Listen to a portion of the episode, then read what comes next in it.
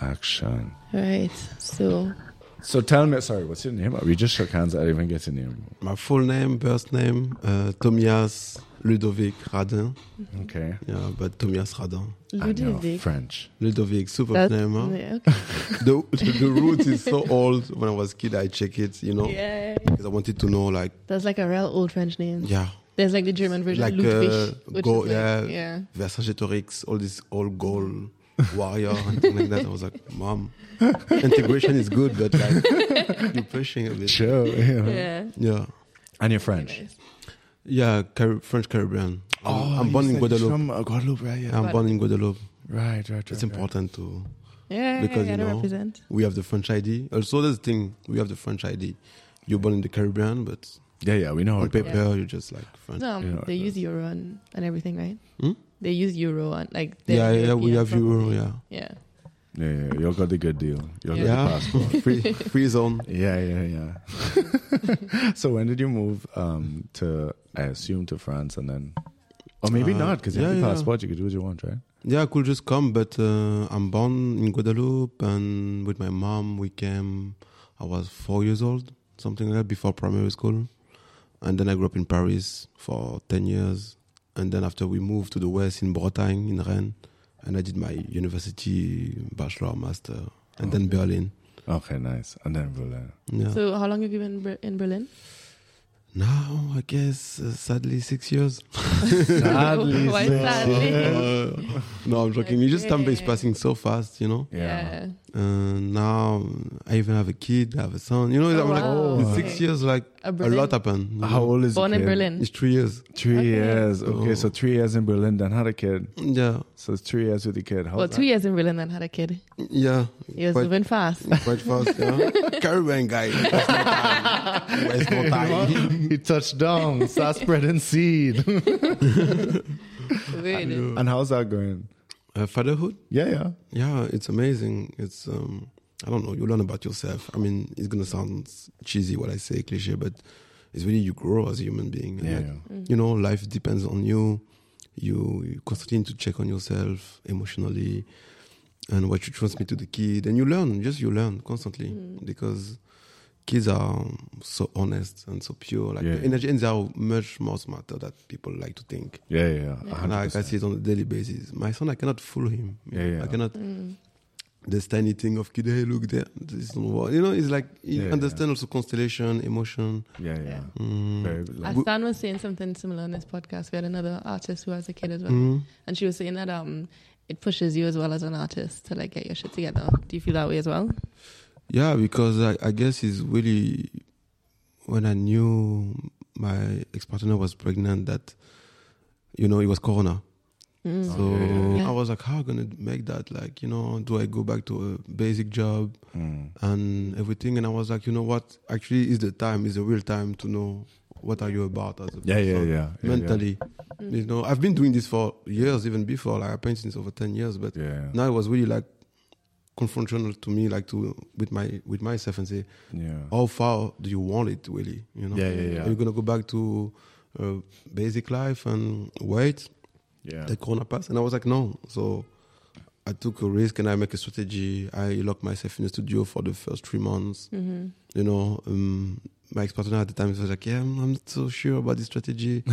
I was like, okay, believe me and everything. Yeah. And somehow, um, my, my strategy worked out. I managed to reach out the people I wanted to reach out, and some collector from New York buy me some Mhm. works, many works, who helped me to wow. last the until the end the next year. You know, the mid of the next year. You know, Oh, wow. So- So, so maybe like you could go into detail what Yeah, the yeah. strategy was. So what was 'cause, the I mean, strategy? Ah. kinda we, maybe we could start with you know what is it that just you do. working crazy in the studio, make the best work I can. Yeah. Doing The what? right? Because I don't Painting. Know Ah, anything. yeah, I I'm don't know a, yeah, true. I don't know you. I don't Yeah, know you.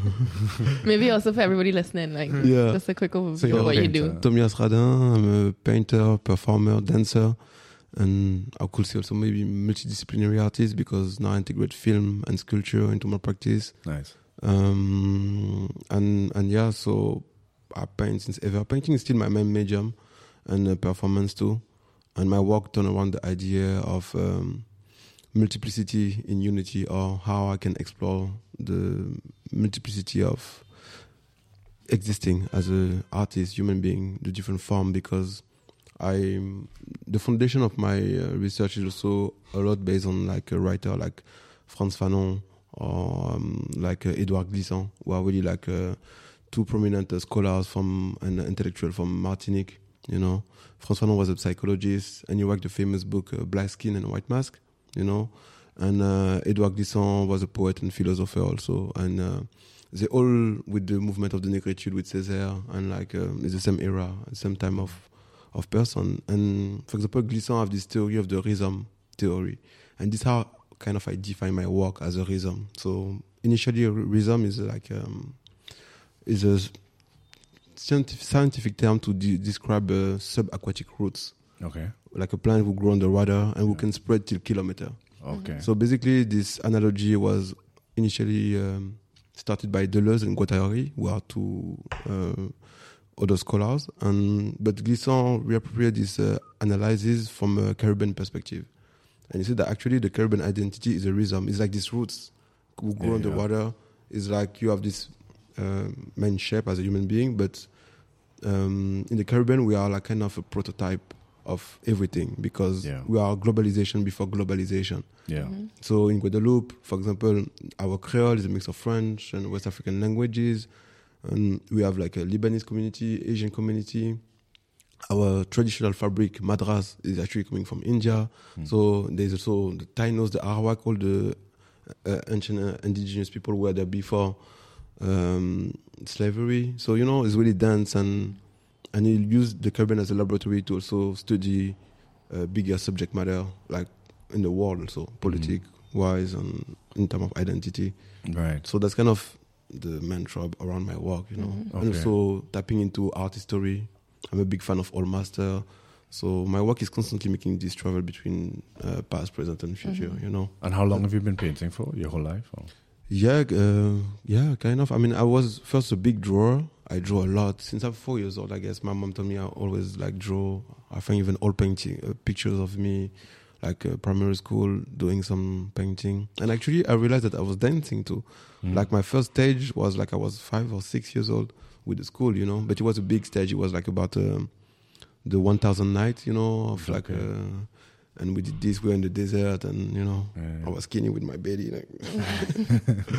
but uh, yeah, and then you realize everything was there. All the seeds were Yeah, there yeah. from the beginning, and Yeah, just yeah, yeah. Yeah. if you're lucky enough to have a life who allow you to develop this To thing. tap into that. yeah, tap into that Yeah, because yeah. let's be honest, you have sometimes context of life will allow you or not to. 100. percent I know thousands of talented people who just hundred percent. from the get go the lifestyle didn't was not so Yeah. favorable for them. They just to, don't have that option. Yeah. They just don't have that Yeah, option. to tap- exactly. Yeah, yeah. And sometimes even you, you, lack- you lack the encouragement or you lack the resources, you lack the schooling, you lack the potential job opportunities. Mm. Yeah, you you can't pick where you're Yeah. born, and you can't pick your family you're born into, and and your circumstances, and yeah, and sometimes it's just yeah, you just don't you just don't get a chance to tap into that. And I mean, yeah, a thousand talented people, know so many talented No.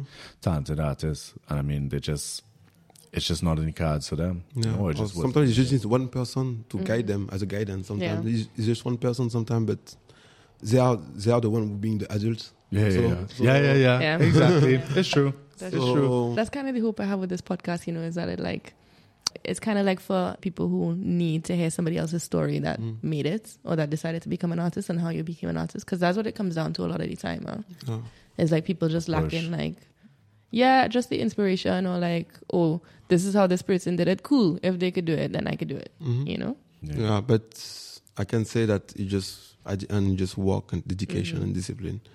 yeah. I don't know only Yeah. other recipe Yeah. because I don't know. I never got any cheat code, any yeah, yeah, yeah. nice Mm. Yeah, you have uncle want it. aunties. so we can, you know, I need to really want it. And Yeah. especially painting. Yeah. Me, I paint already since more than ten years when really painting was not trendy, even as a, Mhm. as a art form, as a possibility of career. yeah. Mm. Even in France, when I started painting, like I remember, like people in my family were like, "Yeah, I was a football player before. Like I was playing Mm. soccer, and like I stopped really for dancing and painting." And people were, of course, skeptical. Even friends, they were like, hmm, "Okay," because I never also, um, I was never open to people around me that much about my practice of painting and drawing. I always keep it for myself until yeah. until I guess my 18, 19 people really know around me. I was Mhm. like Yeah, yeah, um, only really close people, but yeah, like yeah.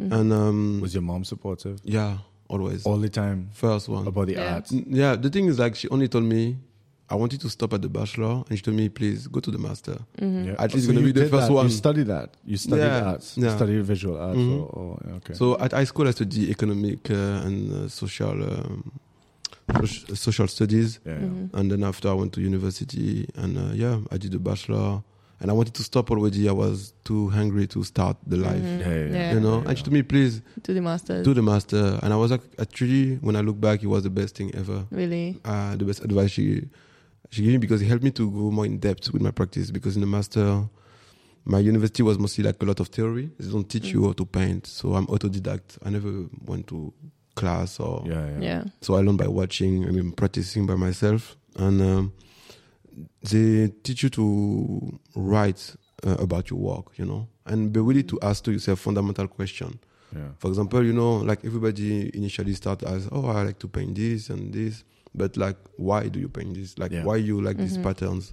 Why Yeah, yeah. why do you choose this color? There is a signification. I was like at the beginning, like everybody like, hmm, I don't know, I'm not so sure, but actually I realized no, there's a root to it, and then it bring me back till Guadeloupe, until Right, my yeah, yeah, yeah. my childhood, and it was them. Like for example, I paint a lot of marble effect hmm and um, and and I use also wood in my work. And for example, all the I realized how like um, the iconography of Christianity was strong within me because my mom is heavily Catholic. yeah. Mhm. My first um, contact with painting was when I was going to church. Mhm. I was always looking Sure. at the painting. Yeah. yeah. And I keep the aesthetic of the building, of the architecture and the painting and all the Italian architecture with the Mhm. marble and the Right. ornamentation. And actually, every time I was painting something and or I was building an architecture, I always paint everything with marble and everything. And I Mhm. realized that that was maybe my way to transport the um, more the spiritual aspect, Mhm. even though I'm quite challenging about the presence of Catholicism in the black community, but I'm still someone who believe, you know. And I, it was my way to bring somehow um, spiritual presence into my work because the thing I knew from a spiritual place was the church, you know. Yeah, yeah, yeah. So I realized, and unconsciously, that's how you transport information into your work. And other part, like also from the Caribbean, and like mom, color, way to the color that we wear, for example. All the color palette of the Caribbean is in my work too. Yeah. yeah. I remember seeing that in your pizza and gallery wedding, Mhm. which is that's where we met. So we were. I was at. Oh, that was the gallery that um. that's the thing I did with Oscar and Phil, Azo. The film. right? And he did. He painted a mural basically inside the gallery, Yeah. and also did a dance performance. Mm. But the mural also, I remember seeing it and thinking like, okay, well, like trying to figure out what is the reference to church and what is the reference to Catholicism. Mhm. Yeah. But then there's also a lot of like Caribbeanness. I Yeah. mean, like ocean and and trees and forest and jungle. Yeah, but it's also like kind of I, try also to challenge the conception of people about things. Also because I'm really fascinated by art uh, history and ancient civilization since I'm a kid.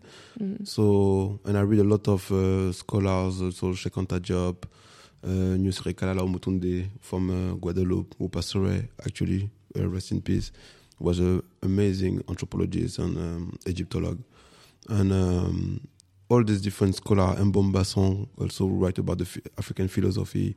So I always, because I always understood at the early age that there was something wrong in the, the narrative we have uh, in church, and also that black Mhm. people never play no role, and how come we are Christian and everything. And I never took it for a no because people around me never knew. And I realized that early on that many people practice something but never really ask much about it. I think most people, Yeah. most things that you practice, people just do because they were told to do it a very long time ago. Yeah. You know what I mean? And I think, yeah, I mean, I think that uh, that kind of uh, what you said about the masters, like, I mean, that comes back to it, right? Like, do, just doing something because you can draw and you can paint, and you can just do that because that flows out of you naturally.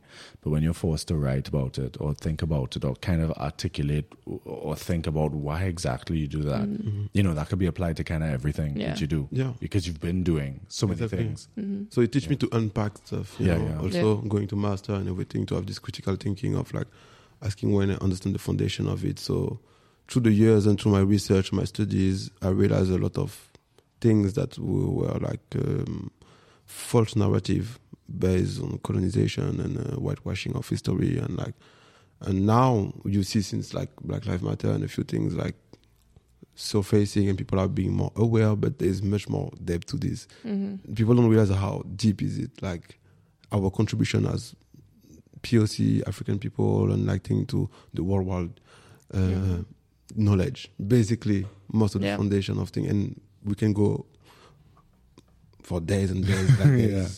More you go, more you unpack, and more you're like, oh wow, that's deep. Like Mhm. that's really like amazing. Like um, for example, there's this amazing book of uh, Ivan van Sertima, who's an Afro-American scholar, and the name is his name is Call Before Columbus. And you know, at Gallery Wedding, Mm. I make available all my personal library, so people can read because some of the book I have, some are in English, but many of them are in French because most of the African scholar I read are My friend. speaking French. French. Yeah, yeah. So, but their book are not translated Mhm. because for political reason.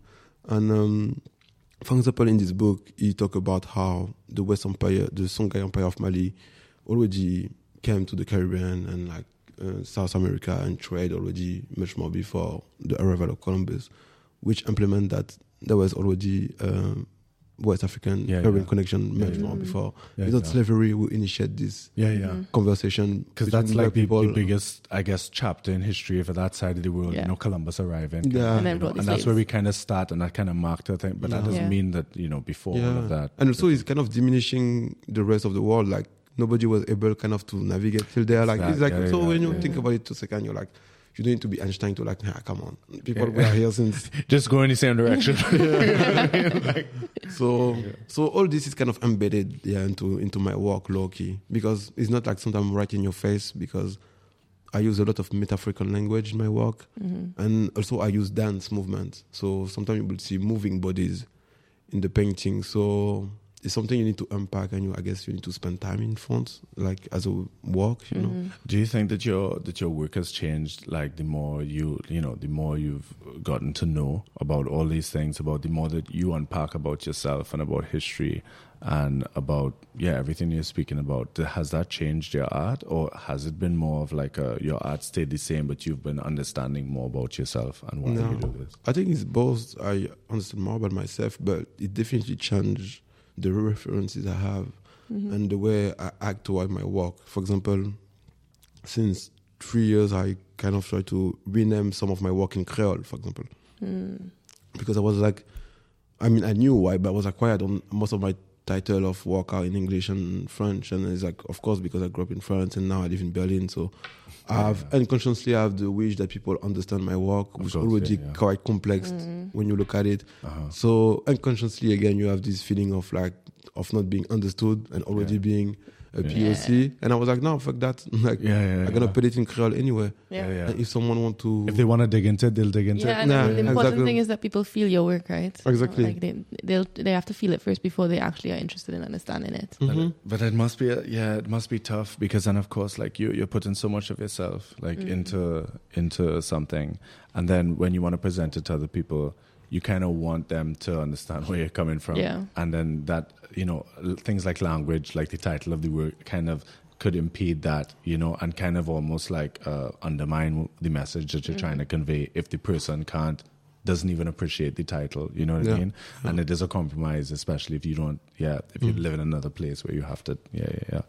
But yeah, Definitely. respect. I feel, I mean, I've always been a fan of that kind of, um, yeah, I try as much as possible um, to use Caribbean references and, and names and places and, and kind of keep it, uh, yeah, close to who I am. And people, a lot of the times, don't know, and that's okay. You know what I mean? But when they are interested, the people who do dig into it, then all of a sudden they're just like, oh, well, that makes a lot of sense. And it's Mhm. like, well, I'm glad you finally arrived. You know what I mean? But I'm Yeah. glad I'm glad that you got here because you wanted to. You know what I mean? And Yeah. I wasn't like forcing it on. Yeah. You know what I mean? And then I didn't compromise. You know, on on my uh yeah how I express myself. Yeah. kind of thing. Yeah, I think it's really important because also when you focus on yourself and maybe you're on roads, you are even more yourself, and then you don't even need to think as an artist often about the question of being original. Mhm. You know, that's Yeah. one of the biggest Yeah, yeah. Yeah.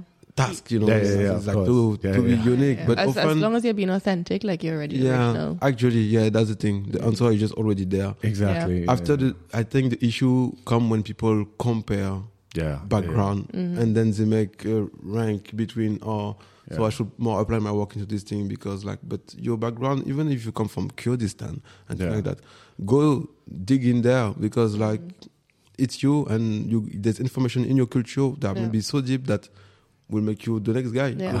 and then and then I think especially when it comes to like the the people who have multiple backgrounds, like the Guadeloupe, like you have this universe that's made out of Guadeloupe, Paris, Berlin, Mhm. and everything else in between. That's a whole different recipe that nobody else really has, yeah or that very few people have, especially in that constellation of how many years you spent in which place. yeah also in bretagne in the west of france you know Mm. it's like yeah. Yeah, But everybody has their story, you know what I mean? Like even if even Yeah. if you're just French or just whatever, Yeah, you know. But I you mean? have your everybody unique has their there's dope, History. Their there's dope thing. stuff in the french history Yeah, they did fucked yeah. up thing but there's dope stuff too yeah, you know? there's cool stuff in in, Yeah. in who you are. You know what I mean? And I think that's the that's the scariest part. I mean, I think of like art and expression. You know, when you put uh, yourself out there and, and you, you you really put yourself like truly out there. You know, because Mm-hmm. then it's always, as you said, it's always if it's authentic, then it's always original, and then it's Mm-hmm. always Yeah. you know you and then mm-hmm. but that's also that's the scariest thing to do you Yeah. know what i mean? Yeah. so then i think you're right. I think comparison when you start looking at like oh is this like this? And and, and do i want to be like this? Or how do i mm-hmm. stand out? Kind of you know? I, I think when when i look back on like yeah when somebody really impresses me it's always somebody who really couldn't care less you know? And they just kind of do them and somebody who's com- entirely comfortable in their skin. yeah, yeah, yeah. Like when, mm. like, like Lara talking about Paris, like Lara's designs, you know what I mean? Like her knitwear stuff. We had this design on, and she just debuted at Paris Fashion Week, mm-hmm. and I didn't know anything about knitwear. I mean, I had an idea of what knitwear was, you know what I mean? But when you look at her pieces, you know, I mean, I'm not some kind of fashion fashionista, I don't know if it- mm-hmm. but I'm not, I'm not some kind of like fashion G either. But at the same time, I've never really seen works like hers, mm-hmm. and I always thought it was so. That's always the most impressive thing to me because I think there's a lot of comfort in looking like something that you already respect and already like mm-hmm. aspire to be. You know, there's comfort in being like, oh, I sound or I look or I paint or whatever mm-hmm. like that. You know, and that's an extremely uncomfortable position to be in when you have no reference but Yeah. yourself. Mm-hmm. You know what I mean? And then, and you have to stand by it. You have to be like, Yeah, this yeah, is yeah. me. yeah And there's gonna be people that don't actually fuck with it, but then like, No, but even know, though you have like external, like let's say some people they have a family history who's too deep, so they sometimes they don't want to confront themselves, which I can understand with their own history. But even you have an external inspiration, just dig it. You know, mm. that's Yeah, the thing. In, don't approach it in, on a surface level. yeah, That's Yeah. the thing. That's I guess the only rules like will make someone interesting is like how deep they will go with their own subject matter and like and do something with it relevant for them and maybe for the world outside. You know, I think that's the only for me. I think the only recipe because otherwise the comparison is endless frustration. Yeah, you yeah, know? yeah. Yeah. Like Yeah. it's like yeah, yeah. you will always find someone who have like thief. They, say- they say comparison is the thief of joy. Yeah, mm-hmm. yeah, exactly. no. And do you find that being in? So I mean, okay. So why did you come to Berlin? Like, I mean, because you could, you could have been, you could have been anywhere. bro. yeah. I mean, anyway, I don't know at the time I was. You could have been anywhere. at the time it was tough. Like I just, I was still finishing my master thesis, and my one of my best friend Tariq, Tariq Shebli, amazing painter who live in Paris now. Uh, he came to Berlin with his girlfriend and like just visit, and he told me, "Oh man, it's amazing," because we were thinking already about living in France, because somehow we felt like, I don't know, that the scene, the art scene, or the mentality toward art, and even our vision was not aligning and we didn't find ourselves in this space. So also from my personal level, I was just also wanted to live in a foreign country Mm. to experience my own myself Yeah, yeah, and see what I'm capable of. You know? yeah, yeah. A hundred percent. And um, with my art, you know, Yeah, and yeah, see like yeah, yeah, if I'm really about it. And yeah, yeah. he said Berlin is cool. It's, it's like financially okay, affordable for us. We can have It's studio. better in Paris. Yeah, at the time, like Yeah. Paris is on fire since ever. But like he he told me this and said, yeah, we can do something, have a try, and I was like, okay, I just move. I moved. I mean, in a really quite savage way. I just took a back in days. I took a flex Flixbus luggage. I, I didn't know when I was going to sleep. I, I, took, I Oh, did, no. I did couch You- surfing. You You really wanted arrived. when they write the book about you. You really wanted this story to be a solid story. He's like, nah, I'm, I'm not taking no flight or nothing, no dog. I'm flight, taking no nah. train. I go on this bus with one bag, dog. You know. Man, and for real, it was really rough. And I find my couch surfing while being in an in, an in Flixbus. Yeah. So I stayed to this girl who was super lovely to me. You Like found your what? uh, couch surfing. Couch surfing is like when people just You know, host you for yeah. for free for two nights or one week, Oh, and like okay. you don't need to pay like really anything. Like it's just like It's like goodwill. Yeah. Like, yeah. Yeah. I mean that's quite dangerous though. Uh-huh. I mean, hundred percent. As a man, I guess it's it's a thing that you could do, but I couldn't imagine like being a woman female. and couch surfing. I've heard some real horror stories. so what, uh, I mean, I've I've couch surfing. I didn't hear it acoustically, but I've heard about girls doing couch surfing and Mm-hmm. like. I mean, I'm not It- saying it's impossible, but, yeah. but I'm saying I could only imagine as a woman No. sleeping. It's I a mean, little more risky. you know, it's a little more risky. and this lady, she was amazing, and shout out to her. And it was the one here. It was Ratu Snellcon actually. She was like, Full It was the circle. one, yeah. and she trusts me from the get go, you know. And you know how is it? I'm a young black man arriving here. She could be, I don't know. you She's know. like, this Because man is on a bus with one bag, like With one one to bag, do. like- He's And like, his paintbrushes. Yeah, exactly. don't know where to go. but hopefully, I find something after three days of research. You know, back in days there Okay. was this Facebook group, French people in Berlin, Yeah. Mm. and applications were flowing back in days. Now it's rare, like tiger, like you know, it's hard to find a flat here. Yeah, yeah, of course. But at the time, it was more easy, you know. So I find something in Lichtenberg, and I put myself there. Mm. The studio was not so far, and I'm still in the same studio. What Since studio is it?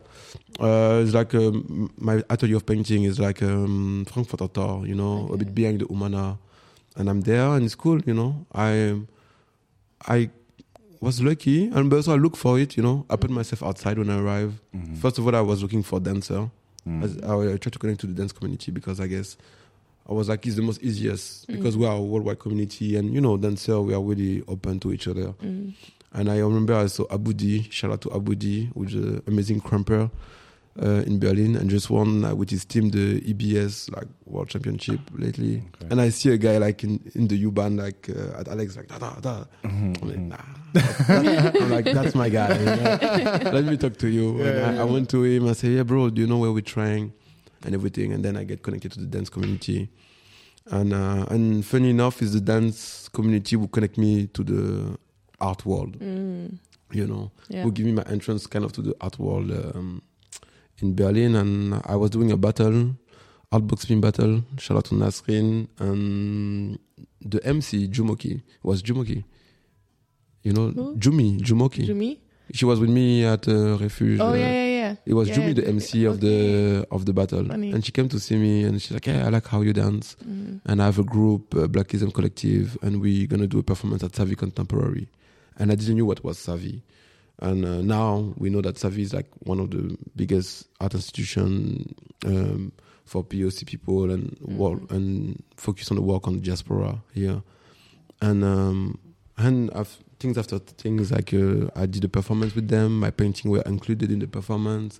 People saw from Savvy saw my painting and like, oh, Peter, especially Peter, really really good friend. And um, one year after, they, co- they curate one of my solo show at Savvy, Mm. And which was really nice because Savvy never do paintings, but and Savvy is not about selling art, you know. It's Yeah. really like engaged politically. Um, art, you know, it's Yeah. about the community and the diaspora and so rights and politics.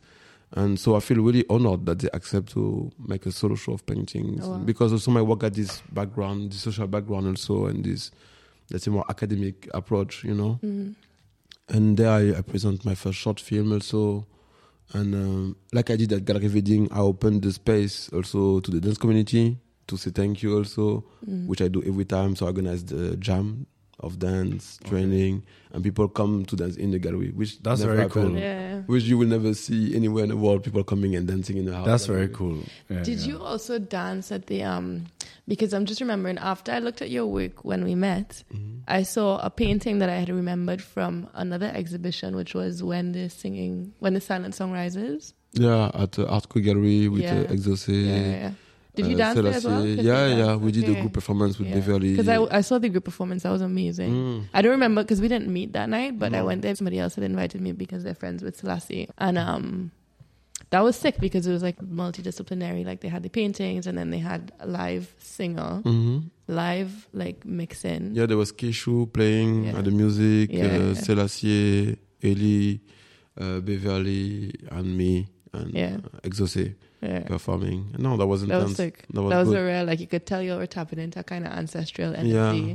that we recognize from home as well. Like the vibe of it that they were doing was real. It was funny because I was sitting here and I was like, this could be, I don't know, this could be one of the events I used to go to at school. Mhm. Because like the connection point between us as artists for this group show is like we are all coming from dance. hmm Exaucé uh, is a krumper, Selassie was a krumper, hmm uh, Beverly do house dance. Uh, you know, we all come from our project of the dance of hip hop. We are projects of hip hop. I feel like dancers are very collaborative artists. You know what I mean? Yeah. I feel like m- more than a lot of other art forms, dancers really like see other dancers and go, "Yeah, let's dance." because we make no money. because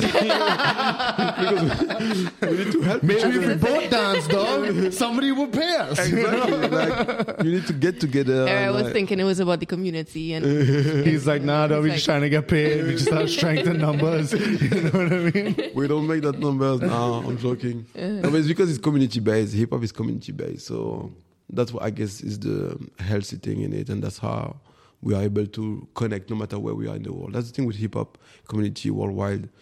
Uh, if you're a dancer and you travel somewhere in South America, in Japan, you always know that the dance community is open to you, which is something was amazing. Yeah, You yeah, know, it's a world informal uh, worldwide network yeah, yeah, yeah, yeah. and that's the beauty in it and we find each other and all with the guys and we're friends and exosim, our kid grows like the same age yeah, Exo- Astan was on the, yeah. she was on the podcast hmm before. so yeah no That's so nice. So, so you came and linked up with the dance community, and then you stayed, and then you decided to stay in Berlin. So, oh, was how far behind like COVID was this?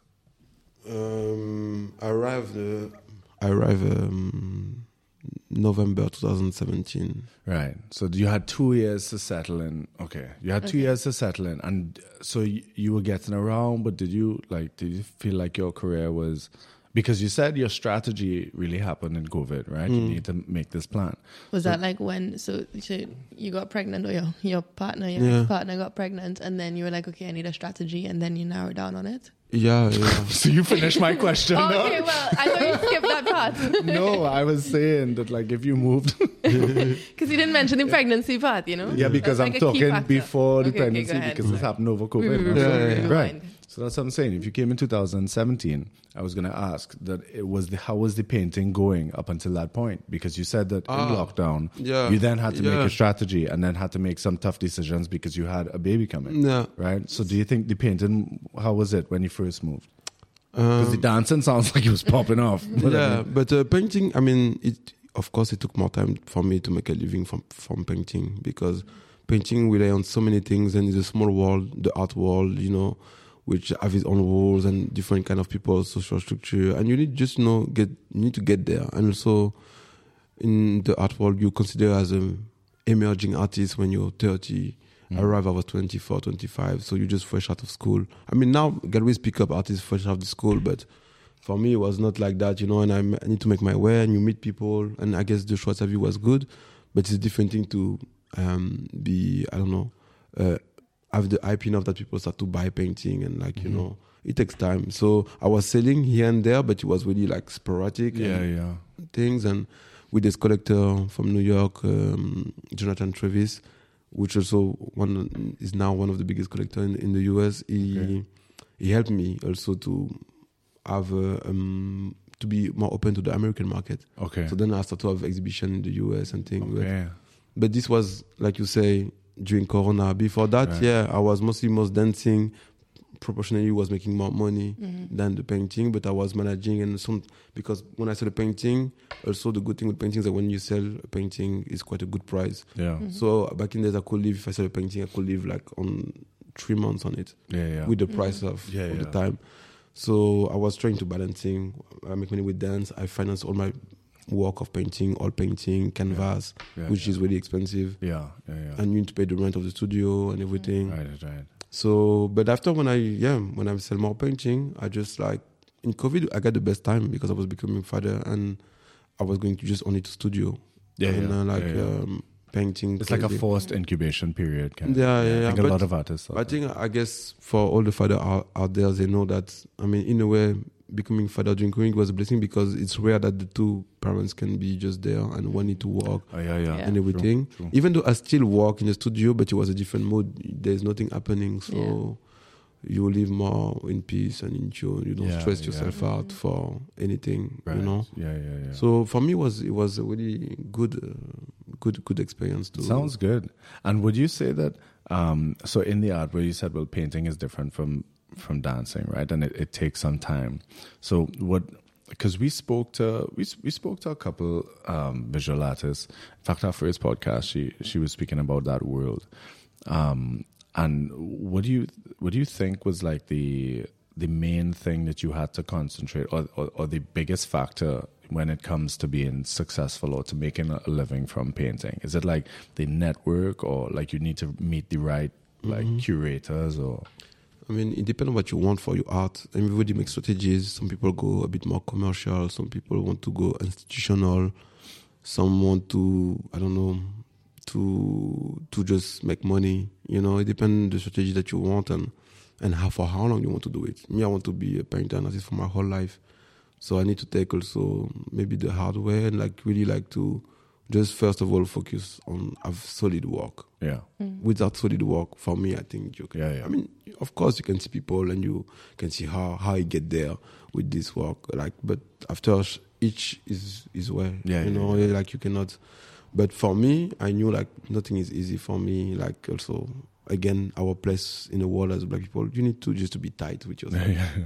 and that's the education I got from my dad and my mom. You know, just be people will never give you anything, so just make the best yeah, yeah. as you can to have the most solid work and after you put it out there and of course you need to be smart about what you want and how you want to connect with people but it's a, it's your own choice and you need to get there for example you're interested by a gallery that you would like to work with you don't know how to approach them i don't know go to the openings go to look what they propose at the opening talk to people. I know it's not easy for everybody mm. to just go and talk but you know just be there um witness what's happening. And you know life will just give it to you. Like in a mm. way you are human. You're gonna be talking to people. And if your work is good enough and you just present it's like it's gonna be seen at some point. But you need to be patient also. I feel some people want to go too fast mm. and a bit romanticize the painter life and artist life. Yeah, yeah. But it come down to real thing and having a good structure and discipline and doing uh, yeah all kind of stuff paper stuff and like on this yeah this organization. Yeah. but also yeah i would say the most important is focus on your work and the depth of your work um, and what it means for you. People outside must not so much have an opinion on what you do or you should not focus your work on based Yeah. on what other people do.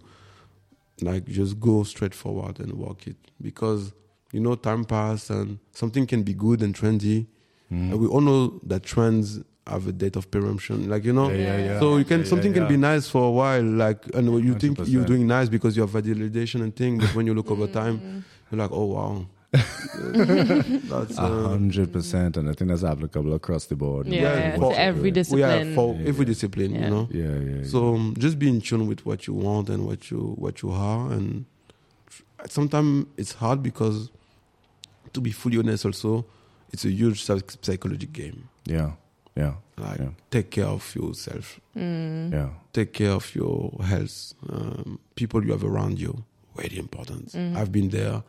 I've been having issue with people like you know different value thing like that. You think people are friends, which happen to every human being, but just protect your soul to the max because without the mental strength, man, I don't know, it's tough. Yeah, It's really tough to, and we know nowadays psychology, psychiatry is bumping everywhere. COVID also brings something into people, you know. yeah, People need to face themselves. Yeah. yeah, No more routine anymore and everything. So you're like, oh wow, with myself, what am I gonna do now?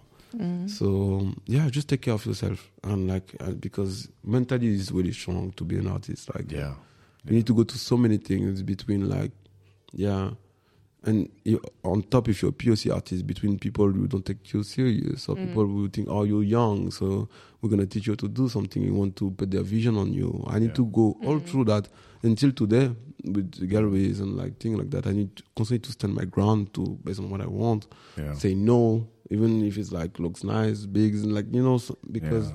but mentally like and i will not lie and say oh i'm always on top no sometimes i'm it's tough you know it's like i'm a human get you know. Yeah, yeah. you're like oh damn like there's people you know like Mm-hmm. but uh yeah that's why also my practice of dance Yeah. and uh, helped me a lot you Yeah, know yeah. like- Do you feel Have like another uh, outlet. Yeah, I was gonna ask. Do you feel like your your dancing has some kind of an impact on how you paint, and how you paint has an impact on how you dance? Like, do they have some kind of a correlation, or do they yeah feed into each other? Yeah, yeah. Is that's the roots of my work. Is like this interconnection between dance and painting, Yeah. and even like I take some concept of dance that I put into the painting, and vice versa. So and also when I perform my painting uh, as a set design, so I um I kind of have a direct exchange with the work, and inf- it influenced me to dance. Mm. And also after in the studio, I make um, video studies of my own performances, where I sample the movement of my of the performance because I don't remember what I did. Sometimes when you Mm. look at the footage and I reuse it for the next figure in the painting. So it's kind of a work with auto feeding itself, Yeah, I can't remember what I a was virtuous watching. circle kind of. You know, it's like yeah, because I can't remember what I was watching, but some oh, it was um, it was this Arnold Schwarzenegger um documentary, and he was talking about well, yeah, bodybuilding, of course, you know, and he was talking about his poses, and his poses were strong, but the way he flowed into his poses would were kind of clumsy, and I think this he started dating some um I don't know, some this rich American family, I can't remember the name. But the point is, some auntie or sister was a dancer and took him aside and showed him how to flow from pose to pose in a more, I mean, probably not natural, but you know, in a better way. Yeah. You know, and I think dancers have a really good understanding of movement and, and body movement. Yeah. And I think that comes into play in a lot of different things. You know, not even just, I suppose, like using your body, but also in terms of if you're a visual artist and you need to portray movement, I think you, you are more aware of certain nuances, you know, with between limbs, you know, that you, that you, yeah, that you were able to utilize when you're creating that. Yeah, we, we had I worked on this um like a short film during summertime when they hired somebody who was like in charge of movement as well, who was in charge of how the actors like stand and how they interact with each other. And she was a dancer as well, and I thought that was so interesting that they would that they hire dancers yeah, she was doing movement direction. mu- and- mo- for movement direction. Yeah, exactly. I do this for fashion also. Yeah. Like, uh, it's one of the skills I I use of my dance. You know. Yeah. um, yeah, actually, really important as a strategy for the young artists out there. Use all your skills to bring income to yourself. Mm-hmm. Me, I've just break down my skills. That's my was my strategy also. You Mm. know, uh, painting, dancing. Um, my dance, I could do. I could teach. I could be a performer myself. Uh, I could choreograph. So I did all of this when I was in Benin so to make money at the Mhm. beginning. You know, because it's important to understand how to maneuver your skills. You know Yeah. Mm-hmm. like um but yeah movement also bring um i will say when you're dancer you're more sensitive Yeah, to yeah. movement you know Yeah, yeah. it's like often we talk about it with my friend dancer we can read people Mm-hmm. Yeah, yeah. before people even notice Yeah, yeah. Mhm. you know it's a kind of advantage but we are really sensitive to body emotion movement, people yeah. can try to lie sometimes to you but your body talks so Mm. loud Yeah, yeah, yeah. your body talks so loud Yeah. and uh, it give you some more empathy Mm-hmm. because sometimes you don't need to come to the point to confront the person verbally. You understand already Yeah. what's the situation. Um, yeah, but for everything from social interaction, you, Yeah, well, they say that, right? That that non-verbal communication is like eighty percent of the message. Yeah. kind Yeah. of, you know what I Mhm. mean. And but that- people forget. Yeah. But movement is our first language. I always say, it. Like um, from the belly of your mom is the movement of the baby that you're gonna trust to, kind of ah, is alive or Mm. is moving, is good. Mm-hmm. When the kid is born, he look at you, movement, he copy you. I mean, kids especially. yeah, Yeah. that's why I say we all have a trait of our parents. We pick Yeah, up yeah. habits of them, or Yeah. like uh, whether a we smack, like, or like yeah. a way to look, like you know. Mhm. So yeah, movement is thing, and I feel like our civilization kind of lost it, or because we have so much things around. Yeah, yeah, because dance was such an integral part of like, yeah, I don't know, early man, you know what I mean, in terms Yeah. of like how, yeah, early man behaved and interacted and and and celebrated and and entertained, and dance was such a big part of that. And now, like, you don't you don't have Club, to tap into you that. go to if you- club. Clubbing, yeah. Yeah, I mean, it depends on where you go in the world, of course. If you go south, people are just dancing. It's our culture. yeah, yeah. Of but course. uh, on the Western world, yeah. But still, it persists. And even for my own research, I really focus on this idea of movement worldwide. Like, and I come to the conclusion that you know there's food for the body, you know, that we eat every day. But there's also there's a food for your spirit, and that's why my work I initially was to start with the idea of the Trinity. You know, in uh, religion is like uh, the Holy Father, the Son, and etc. But I turned it into painting, music, and dance, which was my own trinity, and it was kind of the three discipline who kind of make me feel alive as an artist. You know, so my first exhibition, 2016, was in France, was the myth of a trinity. You know, and and I used this, and I realized that actually this trinity is valuable for everybody in in the history of man. If you look at all civilization, men always did three things: play sound, or have music, move, dance, moving, and visual language, writing, Yeah. art, drawing. Mm-hmm. Any civilization, yeah, yeah, all around the world. yeah, yeah, yeah. Everybody got his own dance. Yeah, yeah, yeah. Everybody have his own styling. Everybody have his own. And you- I was thinking, why? Why? I mean, it's so it means for me, it, it must be necessary Yeah. to have a healthy, to be a healthy being. Is things. Yeah, yeah, Otherwise, yeah. it will not be so recurrent and so Yeah, yeah, yeah, Yeah. hundred percent. available for everybody. That means it have a, a deeper meaning in on your mental health, Mm. and that's why many people start to make studies rather to give medication to people, but Yeah, practice Yeah. to help to just go through things and everything. I mean, it's proven that, that all of that is helpful for your mental health. Mhm. that's why we have music, cinema, I because think that's the craziest thing. The fact that music like makes. pe- I will- I'll forever be fascinated with the concept that we'll play a sound and it makes people do things other than what they not like naturally where you would be doing into the without the sound. frequency, you know, Yeah. like your body matches the hundred percent. frequency that it's but picking how up. crazy. crazy is that? It it all Yeah. it never ceases to blow my mind, and that's why I think You know, like, I yeah. genuinely, I genuinely think like you, you, I'm not super, super religious, but I genuinely think that like music and dance and even visual arts is the one thing that like connects us to whatever higher power there is, whether it's Yeah. God or the universe or the source or force or whatever. Hundred percent. Yeah. A hundred percent. Mm. It's like, I think it's, is I think it was a what's the exact sentence is like art is the only thing who was free but was important. You know, like it was Yeah, not yeah, yeah. was useless but at the same time very important. Yeah. Yeah, yeah, yeah. Because I mean a, a piece of art sometimes will not stop a war or something Yeah, or like yeah, it don't give you exactly. food. Yeah, yeah, yeah. But yeah. it's there. Music Yeah, is yeah. there. Like of course And now we make a we make huge money out of music but still it's something who is Yeah, yeah, frequency. Yeah, Yeah. yeah, yeah, Like yeah. it's and it's the things are there. yeah, movement, yeah. if movement is ephemeral, but we dance. Mm-hmm. You know, it's yeah. somehow useless, but also yeah, very what's- important. What's he Yeah. saying? It's like we could, we uh like we we could live um like we live for art as a as opposed like we don't need art. Oh, shit, I'm forgetting the phrase. This would have been a good time. Okay, to use shit that together. phrase. You know, but it's like something you don't need art to live. You yeah, yeah. You don't need art to you live, don't need but art to you live, but you live. definitely like like yeah. What is it? Uh, we need to go to the find. Uh, Yeah. Okay. We'll, we'll put it in the caption when we find it. yeah, people are gonna gonna find it.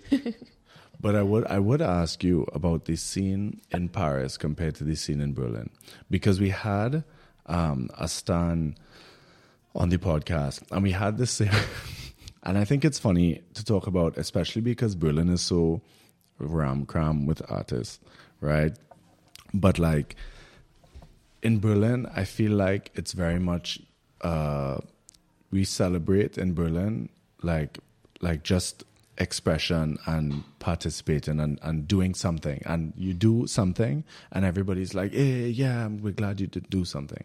Whereas i feel like in french culture there's much more of a, a quality check with everything that you, like you know it's much more like is this good enough or how is Yeah. this? There's, you know a, what I there's mean? a lot more gatekeeping in France. Or Yeah, Paris also. but I'm not. But I'm, I'm not. I'm, I'm not even trying to get into gatekeeping. I'm. I'm just trying to because I think that exists everywhere. But I think that uh, because it's a cultural thing, and French artists do it here too. So it's Mm. Yeah. not to say Yeah. like it's Yeah, that's Paris true. thing. Like, Yeah. French my, my friend artists was do telling me, yeah, you're the tough one, you're the touch one. Exactly. Like, yeah, yeah, yeah, You, yeah, the like- French are always the first ones to be like, yeah, nah, it's not that good. Yeah. You know, and and how do you? What's your take on that scene? I think maybe it come from an educational thing because in France, I don't know, schools and the French culture and blah blah blah. But to be honest, I think it's come from in Berlin. Everybody's an artist. Right. Being an artist is more a lifestyle than a practice. You know, that's the thing. It's a personality That- trait. Yeah, let's be let's be honest. It's more about that. Everybody is an artist. it's a lifestyle. But uh, when you come down to really things, there's a few who are really in depth, you know, of what they're doing without criticizing, you know, because taste is different and everything. But let's be honest, like if you compare to the international scene and everything, it's cool and there's amazing artists here. But um, I don't know. I just realized that when I arrive here, the Dutch qualitat is not, uh, is not really real. it's not really real. Well, I was thinking, I was thinking more from a place of sometimes I feel like the man just went straight for the Dutch. You know? He's like, well, as we're here, the Dutch are that, you know. no, no, no. I'm, I'm joking, but like just to say, like, yeah, that's true. But at the same time, it's hard to to judge this because also this freedom of expression allow a lot of people to be themselves when they couldn't. Mm-hmm. In their country was a bit more tight. Some people cannot handle tightness, and it's okay, you know. But They- don't you feel we have to draw a line at some point? yeah, true. But you know, people get sensitive nowadays. I know, I know, I know, but that's my. But but I also feel like the line is automatically drawn. Like that, yeah, everybody's art is accepted and stuff. But when it comes down to the art that makes money, I wouldn't say that. I mean, we have. What do you mean? We have this conversation all the time. Two of us walking into a place like Snobs and being like, "Did you see the price tag on that?" Okay, yeah, and I could have done that. job. You know what I mean? Like, no, so I that's, feel that's like a real thing. That's what I'm saying, true, and, yeah. and I feel, I and this is 100 percent my opinion. I stand by that. Berlin is not a city of like qualitative analysis. Berlin is No. happy to facilitate Yeah. expression and the artist Exactly. and And kind of thing. passion. Yeah. Yeah, and, pa- then and I feel like in Berlin, as long as you're passionate about what you're doing, and there's a lot can of stand opportunity. Exactly. But That- there no, there's nobody saying that.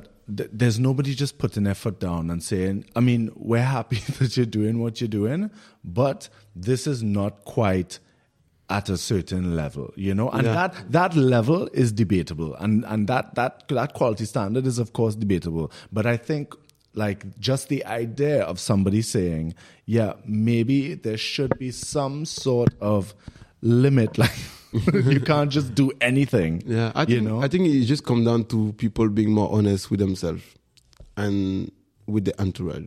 Yeah, Like uh, I don't know. I guess it's just a matter of experience. But me, where I come from, my mentor of painting at university, the first oil- oil painting I did, he could break it down to me how I painted, Mm. and I was like, oh, so you know what he's talking about because he was not there with me when I paint, but he was like, okay, you start there, you you get impatient and start me- to mess up the painting and everything. And this guy was always kind of he crushed my ego in a, in a healthy way, always to push me to do better, but also still talking, just having comments and critics. You know, Yeah. Yeah, yeah. Even sometimes it can hurt because I'm just a human, and of course, if when you do something, you spend time Yeah, to do yeah. it, Of you of course disappointed a bit. But I was I went over it every time yeah, yeah. and this helped me a lot.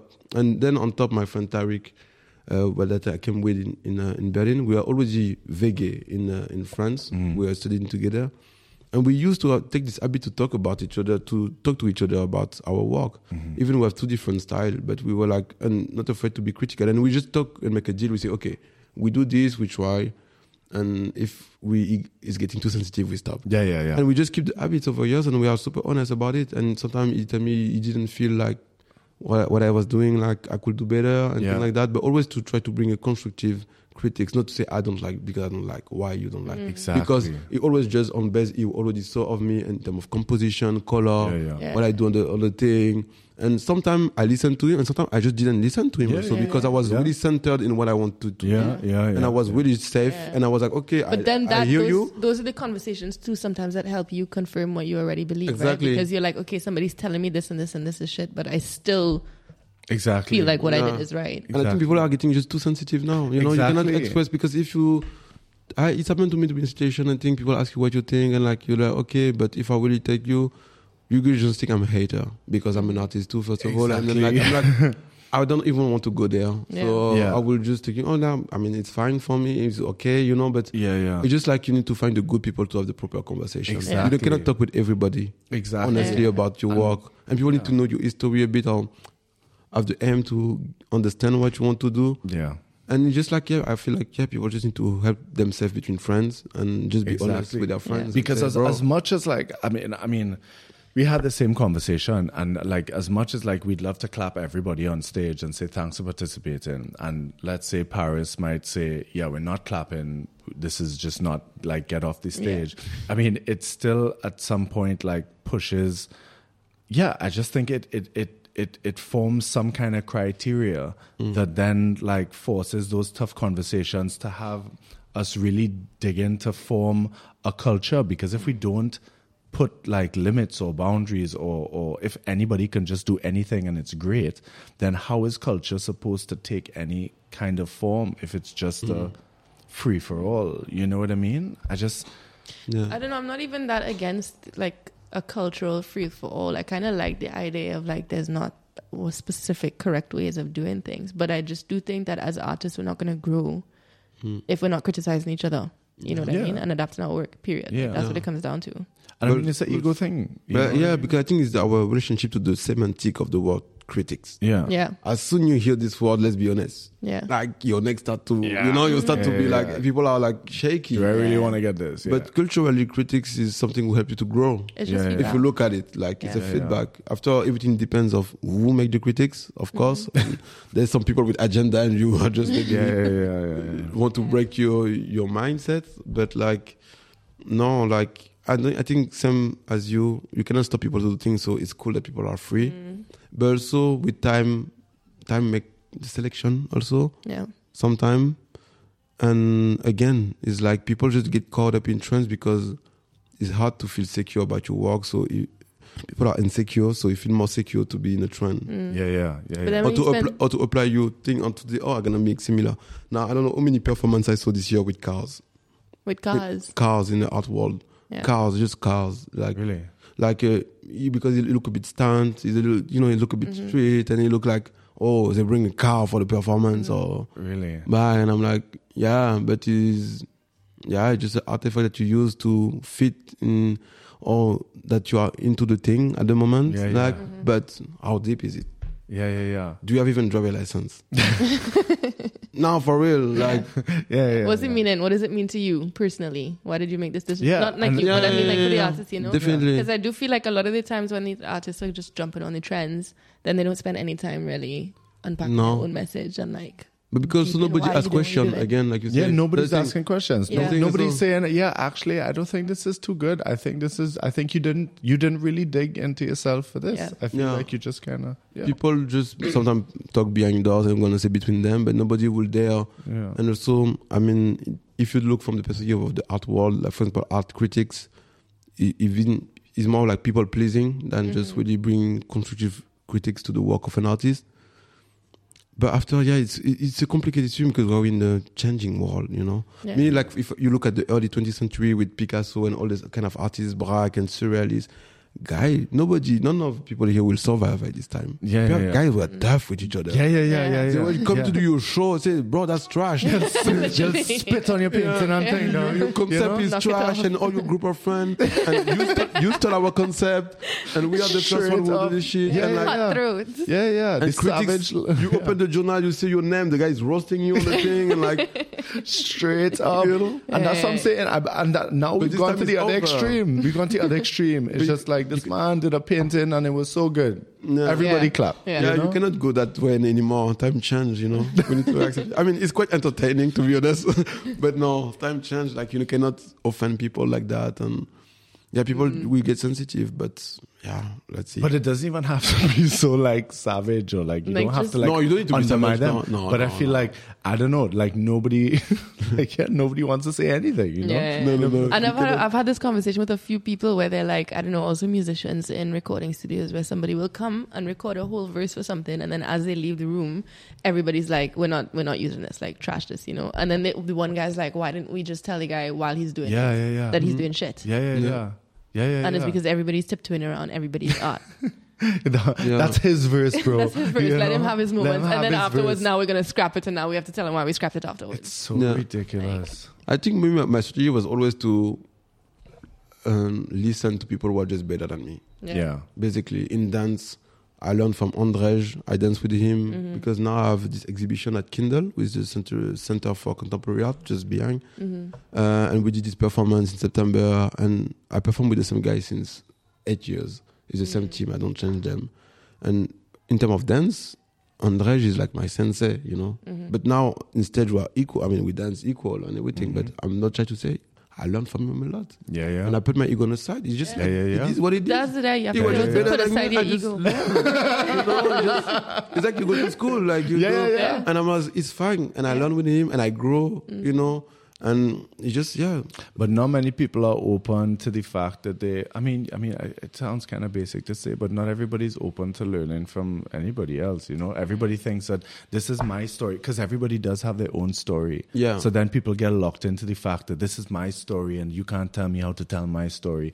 And fair enough. No, you know yeah. what I mean? Yeah, but it's Yeah. not about them telling you how to tell your story. It's, it's them helping you tap into being able to, Yeah, to tell and doing it story. better in terms of like something Yeah, like that's, these are the that's been done for a long time. Here's a little, here's a, here's a shortcut. Not a shortcut, but like, Yeah, here's Let how me you just show could you do how it's that done. better. But I think Mm-hmm. a lot of people get locked into this whole, yeah, this is my thing, and and you, you don't get it because you're not me. You know what I mean? And then it's like, I mean, but then Mm. No, sometimes you just need to walk a bit more everybody could do anything. Then at that point, you know what I mean? That's just Yeah. like, because people need to understand that when someone, I mean, it depends again on who, but when someone really genuinely give you a critics, is that the person have some a bit of love for you. Mm. yeah, That's mean the person don't want to see you staying like that, yeah. Yeah. or want, you want to see you evolve. yeah, People think about this when someone come genuinely tell you, think don't you can be if offended for the five five seconds. let's Yeah, say, yeah, yeah. Okay, but after I try to reflect it and first of all to see if it's a constructive critics or not, mm-hmm. and if it is, try to think, okay, why why is that, and how can I reflect on that? Because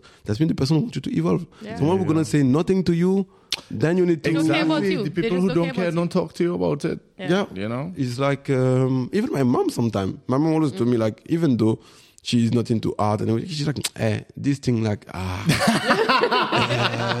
eh, yeah, why why everything is so dark, you know? so she's really religious. She's like ah, everything, um, you spirit, you and the spirits and like.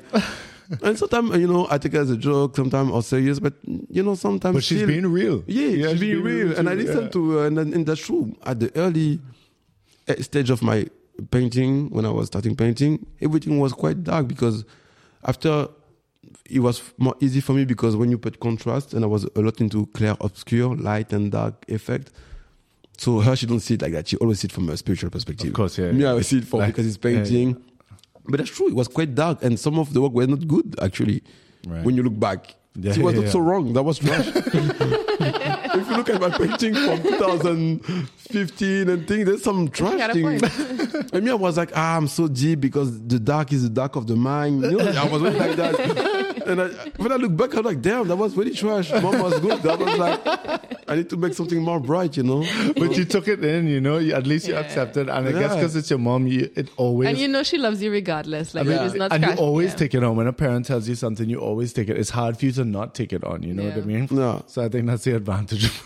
Of And guys, having it's fine to you sex, huh? Better to sex early than to, you know, it's A hundred to sex. percent. You, everybody sucks. At some hundred point, percent. like, it's fine. You hear that? It's Everybody sucks. that's the catchline this podcast. Everybody sucks, bro. Okay, I know you have to dip just now, so I do have one last question because this, like, I want to talk. Normally, we share one piece if we're talking to an artist, right?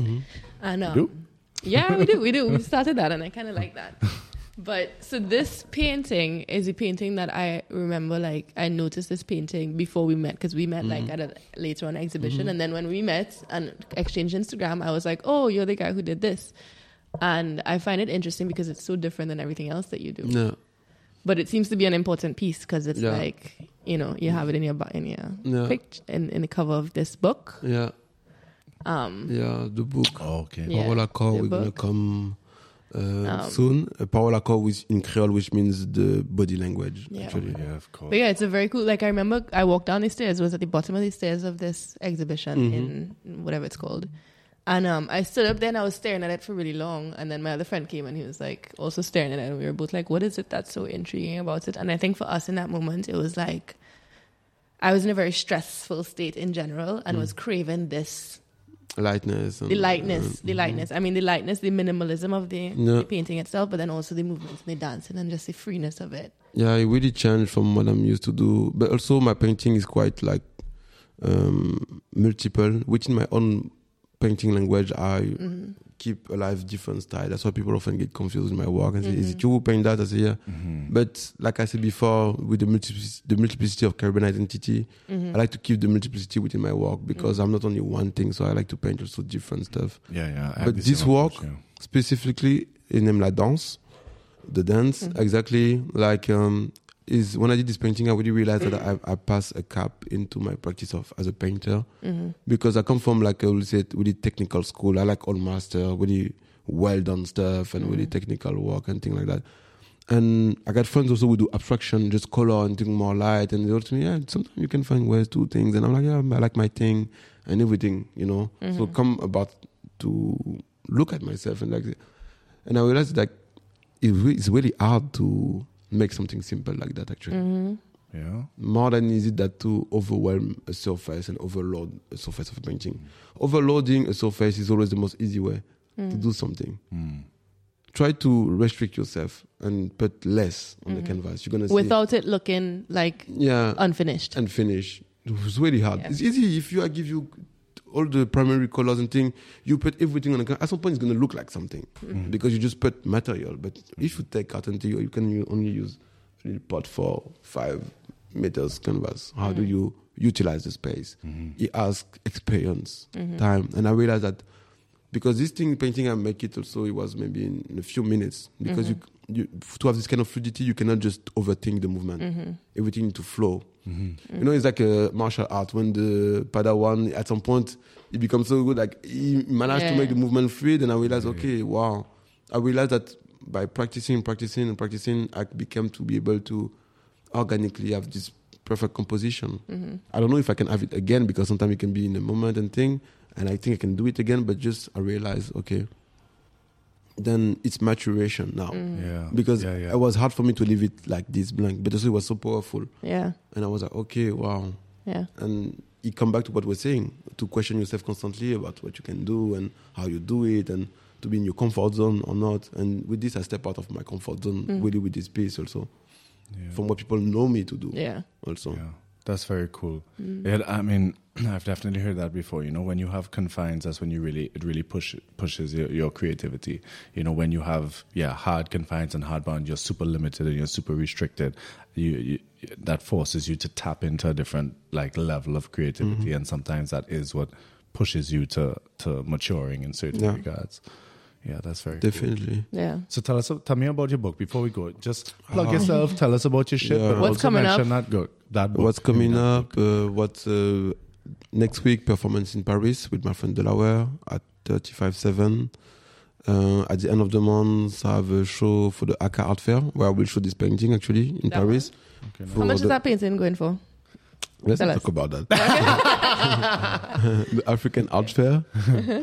and um, yeah, the book is coming, finishing the last detail on it, Parole Accord, which means the body language or the the discourse of the body, Mhm. where I will recap most of my last three years of work and performance and drawings and Mhm. so kind of a resume of my practice as an artist. It's my first book. I'm excited. That's exciting. Um, yeah. exciting. So also to put it out there for people who can just buy a painting and who are interested by my work, also Mhm. try to make things available for them too. So yeah, That's very cool. Well, Yeah. congratulations. I'm so excited for you. Yeah. thank you. know. Um, I had a friend that said um, once for an agency, he worked at a very like a really big agency uh, here in Berlin, and he said if it's one thing that people take seriously, it's a book. Nobody gets a book and ignores it. That, like a, a, bo- a full body of work in the Mm. form of a Yeah. book. So I always get very excited when I hear uh, painters and photographers and all these like Yeah. come with a book. Mm. Yeah, That's a dream, eh? It's I also like such a nice, stuff it's a nice little, Yeah. I know, I can't wait to make my first book. Yeah. I'm like, But I it's already think pressure. about it it's all a the bit time. of pressure eh? too. Yeah, Yeah, it's like uh, because it's statement, you know. Yeah, but Yeah, it's, yeah, a, yeah, it's, a, it's true. a, it's a part of you Yeah, out yeah, there yeah. for Yeah. real, for real. Like you yeah, know, yeah, like yeah. So. but it's a- such an important like representation of where you are at this point in your life, Yeah. you know, Yeah, which is where you're never going to be again. yeah, Mhm. yeah, true, totally true. Mm. So yeah, I'm excited for that too. That's exciting. Nice. Thanks. Thank you. Congrats, man. And We'll thank you for the invite. to- It was amazing. We Yeah, had a good talk. yeah. So We'll look care. out for your stuff. Yes, thank for you. sure. Thank you. Easy.